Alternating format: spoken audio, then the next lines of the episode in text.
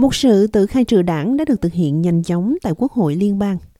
Thượng nghị sĩ độc lập Lydia Thorpe đã tuyên bố từ chức. On stolen land, of course.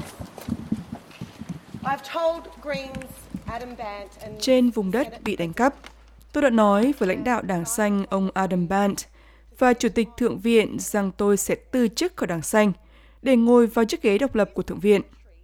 Đất nước này có một phong trào đòi chủ quyền cho người thổ dân mạnh mẽ với những chiến binh đầy trung thành và tận tụy. Tôi muốn đại diện hoàn toàn cho phong trào đó trong quốc hội này. and I want to represent that movement fully in this parliament. Trước đó, nghị sĩ Lydia Thorpe là phát ngôn nhân của đảng xanh về các vấn đề thổ dân.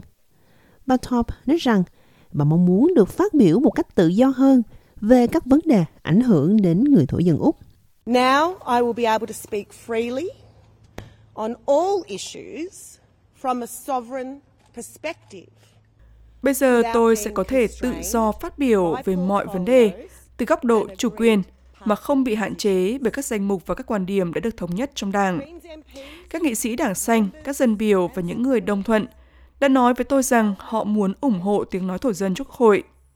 Đây là mâu thuẫn với các nhà hoạt động cộng đồng, những người đang nhìn thấy hiệp ước diễn ra trước tiếng nói của người thổ dân.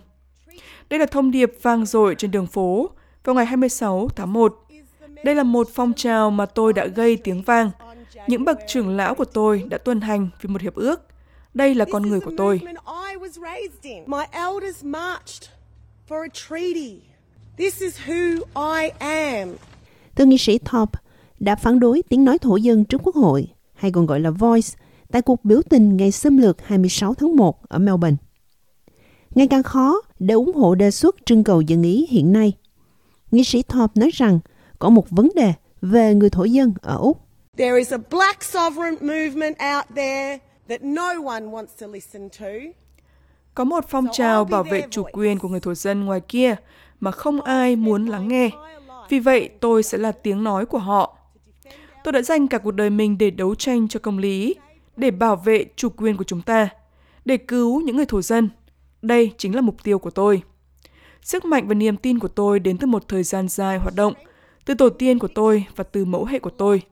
Những người tiếp tục nói với tôi hàng ngày, hãy tiếp tục nỗ lực, giữ lấy sự chính trực của mình và giữ cho ngọn lửa bùng cháy. Keep infiltrating, keep your integrity, and keep the fire burning. Lãnh đạo đảng xanh Adam Band nói rằng đây là một ngày buồn cho đảng của ông. I'm truly sad to see her leave. Tôi thật sự buồn khi thấy bà ấy rời đảng xanh. Thượng nghị sĩ Thorpe rời đảng xanh với sự tôn trọng to lớn của chúng tôi. Bà ấy là một chiến binh cho người dân của mình. Bà ấy đã giúp đưa ra hiệp ước nâng cao tuổi chịu trách nhiệm hình sự trong chương trình nghị sự của Quốc hội. Tôi đã nói rõ với thượng nghị sĩ Thorpe rằng bà ấy vẫn có một vị trí trong đảng xanh.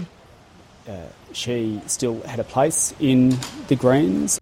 Nhà lãnh tụ của đảng khẳng định rằng ông đã cố gắng tìm kiếm một thỏa hiệp hiến pháp. I made it clear to Senator Thorpe. Tôi đã nói rõ với thượng nghị sĩ Thorpe rằng bà ấy vẫn có một vị trí trong đảng xanh và hãy tiếp tục ở lại đảng xanh, kể cả với tư cách là người phát ngôn về vấn đề thổ dân của đảng. Bà ấy có quyền theo hiến pháp của chúng ta để bỏ phiếu khác trong câu hỏi về tiếng nói thổ dân. to, of course, under our constitution, vote differently on the question of voice. Đảng xanh đã vướng vào cuộc chiến nội bộ trong nhiều tháng qua về cuộc trưng cầu dân ý tiếng nói thổ dân trước Quốc hội, hay còn gọi là Voice. Sau sự ra đi của thượng nghị sĩ Thorpe, đảng đã họp vào tối thứ hai và các nguồn tin cấp cao cho biết các nghị sĩ và thượng nghị sĩ sẽ tán thành chiến dịch đồng ý. Thủ tướng Úc Anthony Albanese nói rằng người Úc nên có tiếng nói của mình. I believe very firmly that Australians should take the opportunity. that they Tôi tin chắc rằng người Úc nên tận dụng cơ hội mà họ sẽ có trong nửa cuối năm nay để bỏ phiếu thuận, bỏ phiếu để bước đi trên con đường hòa giải. in the spirit of generosity. Đảng Tự do có thể củng cố quan điểm của đảng về cuộc trưng cầu dân ý trong vòng 2 tuần tới. Tự do tiếp tục yêu cầu thông tin trước khi đưa ra quyết định.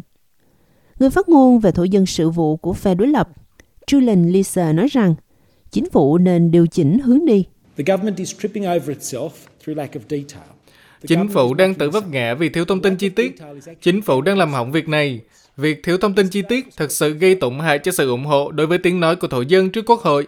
Hôm qua là câu hỏi về tham vấn cho nghị viện và cơ quan hành pháp.